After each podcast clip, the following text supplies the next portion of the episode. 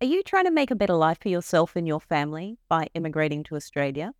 Or are you operating a business that provides aged care services to our valued elderly community members here in Australia? But you just can't seem to get enough qualified workers to meet the demand for your services. Well, I'm here to tell you all about the incredible new agreement that could make all your dreams come true. The Australian government recently introduced an aged care industry labour agreement. And this provides a pathway for overseas healthcare workers and aspiring ones to come and work in the aged care sector in Australia. Hi, I'm Rhea Fawole, CEO and founder of Solvi Migration, providing simple solutions for Australian migration. If you want to work, study, or even just vacay in Australia, then you've come to the right place for expert tips on how to stop the confusion and choose the right pathway for a holiday, student visa, or permanent residency in Australia. Join me on Making Australian Migration Easy. As we say in Australia, no worries, mate. Hi there. Welcome to the 15th episode of Making Australian Migration Easy. I'm Rhea Fawole, your host and the CEO and principal lawyer from Solvi Migration and a former Australian immigration official. In today's episode, I'm going to break down why this could be one of the best opportunities ever to boost our much understaffed aged care sector and provide a great pathway to aspiring Australian migrants. Today, I'm going to talk to you about how to utilise the new aged care industry labour agreement to migrate to Australia as a relevant healthcare worker or as an Australian business that's mm. delivering healthcare services that can hire overseas workers and get the best people for the right jobs once you've understood how to navigate the correct processes to get the benefits of this agreement. And of course, as always, we'll be rewarding our listeners with a thank you bonus towards the end. So please stick with us and sit back and listen to how I'm going to explain the benefits of the new aged care industry labour agreement. In mm. last week's episode, I talked about what's known as the state and territory nominated or the skilled independent visa programs. The discussions included what the different types of visas are, some of the pros and cons, and some of the common mistakes to avoid. This week, I want to talk to you about the opportunity for existing and aspiring healthcare support workers and aged care employers or providers utilise the aged care industry labour agreement pathways to help people to migrate to work in the aged care sector, some of the benefits of the streamlined processes, and also some of the concessions. Discussions will include what is the new labour agreement, how can someone migrate under that agreement, and how can businesses who are aged care providers benefit. Australia's borders, as I love to say, they're open and aged care sector needs more qualified migrants. And employers need those workers too. And the new aged care industry agreement might be the ticket to fix that. So today I'm going to explain how you can benefit from this agreement. Let's have a chat and we'll dive down into just giving a broad overview of what that new aged care industry labour agreement is, how someone can migrate under the agreement, and how an aged care business or provider can utilise the agreement. So, for the first topic, this whole entire aged care agreement, uh, basically, if you're an overseas healthcare support worker, you want to migrate to Australia, you're in luck because a few weeks ago, the aged care minister, Anika Wells, and the immigration minister, Andrew Giles, announced a new aged care industry labour agreement. The agreement has been put in place to address ongoing workforce shortages in the aged care sector and to promote retention of good workers in Australia. And as I said, there's been shortages. I've highlighted this in a number of previous episodes. Here's a really great solution. Some of the roles that will be included are nursing support workers, personal care assistants, and aged and disability carers. So, Australia does have an aging population, and we don't have enough people to service the demand. So, to get ahead of the competition, let's go through today and look at the aged care industry labour agreement.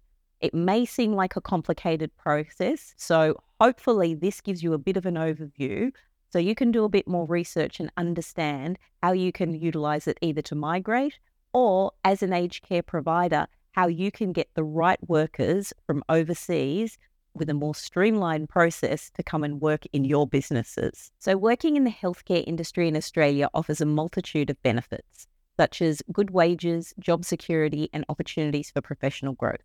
The industry is constantly growing and evolving, meaning there's always room for advancement and development. Building a career in this field will allow you to work in an industry with first world standards. You'll also get to enjoy a better work life balance with more vitamin D, barbecues, beaches, gorgeous regional and outback settings. You'll get to interact with a range of people from different cultures nationwide. You'll also be contributing to the lives of aging Australians and reap the benefits for you and your family too. More great news, as I discussed in episode four. Visas under this particular agreement fall under the healthcare, which means that they get the fastest processing because there was a ministerial direction to give them priority for processing. So once you're ready to lodge that visa application, you can enjoy priority processing. So, if you have healthcare related skills, this agreement could offer you a two year pathway to permanent residence. Uh, you'll get streamlined visa processing, as I mentioned, and you don't actually require to have work experience after your qualification. The roles include, as I said, nursing support workers, personal care assistants, and aged and disability carers. So, the first thing to understand is whether or not you have the right qualifications that will meet the requirements for visas under this agreement. Most skilled visas, uh, and this is no different, you will require a skills assessment to assess whether or not you meet the correct qualifications and English level standards.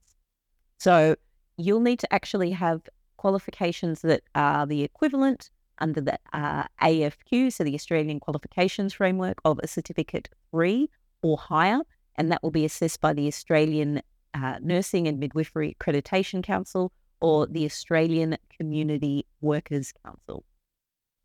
So you'll need to demonstrate that you have English at vocational level. That's a level five. Or if you've got relevant community language skills, for example, you're working in an aged care setting that requires your language skills. Let's say you are fluent in Vietnamese and you work in a Vietnamese Australian aged care facility, then you'll need functional English, an IELTS equivalent of 4.5. Once you meet the eligibility, you can apply for a subclass 482, but you will need to have an employer who works in the aged care sector who's already signed on to this agreement. After only two years, you can be sponsored for uh, a, an employer nominated subclass 186, which is permanent residency. And it doesn't even need to be with that first employer from the 482. So, just to recap that, uh, you'll get access uh, to concessions such as a two year pathway to permanent residence through the employer nominated scheme. Um, you'll also get streamlined processing for your visa application. You don't need uh, work experience after your qualifications. There's concessions if you've got community language skills for where you're going to work. The key application requirements, as I was saying, are at least a certificate three or higher measured against the Australian qualification framework. And then you need to have your skills assessed either with ANMAC or the Australian Community Workers Association.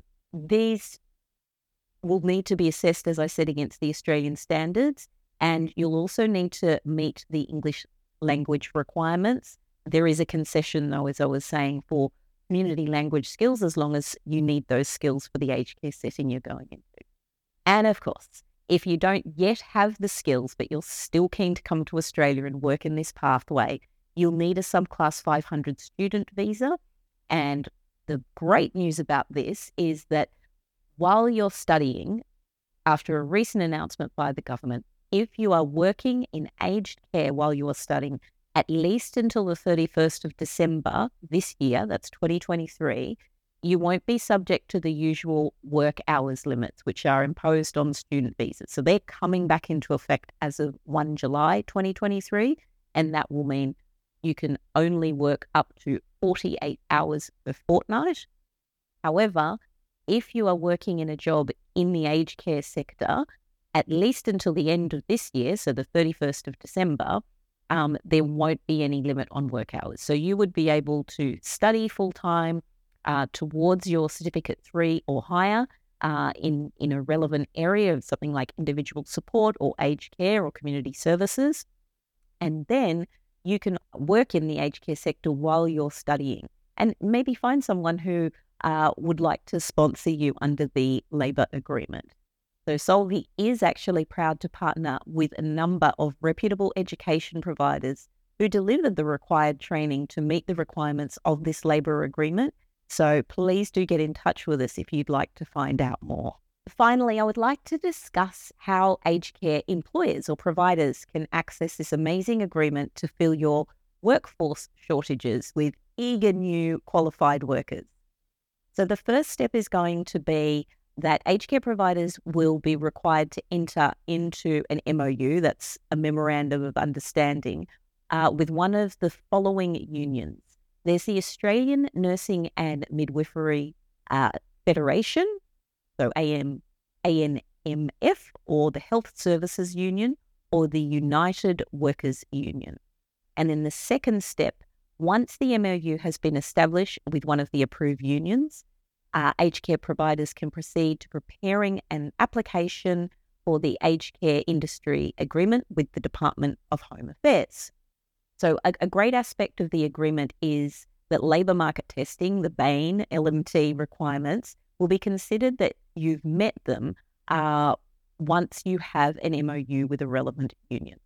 Um, and once the agreement has been established, you'll be able to utilise the temporary skill shortage, that's the subclass 482, for occupations, as I've said, nursing support worker, personal care assistant, aged or disabled carers. Also, note that the skill and qualification requirements of these will differ from what's out- outlined in ANZSCO. The specific requirements outlined will be determined and, and articulated in the labour agreement that you have with the Department of Home Affairs. The annual salary is at least 51,222 or the market value, whichever is higher. Uh, and of course, there is further information on these agreements on the Australian Department of Home Affairs website. Um, but the problem is, many people don't know how to fully benefit from the agreement and that the process may seem a little complicated. So that's why I'm here today. I've got over 20 years of Australian government policy experience, and the team and I are happy to help you navigate that. So please don't wait. Book a consultation with me or the team at Solvi Migration if you're ready to start the process with the Aged Care Industry Labour Agreement. So, just to recap, today I talked about how you can benefit from the Aged Care Industry Labour Agreement. I explained a bit about what that new agreement is, how someone can migrate under the agreement, and how uh, an aged care provider can utilise the agreement to employ workers. Thank you so much for your time and attention today. I really appreciate it. And I hope it's been helpful for you to hear a little bit about this new and exciting labour agreement and how you might benefit from it. So, if you're ready to book a consultation right now, please jump onto our website. That's www.solvimigration.com.au. That's solvymigration.com.au. And as a special bonus, when you go to book that consultation, I would like to offer our valued listeners a $50 discount. So when you go to book that consultation, there's a space for a redemption code, and you just need to enter 50 off. That's 50 off, and you'll receive $50 off your first consultation to get you started using this fantastic new agreement. Thank you so much for listening. Please do like, subscribe, and share, and pop in the comments anything else that you would like me to have a talk about in future episodes. I hope you've enjoyed listening to Making Australian Migration Easy with me, your host, Rhea Fawole.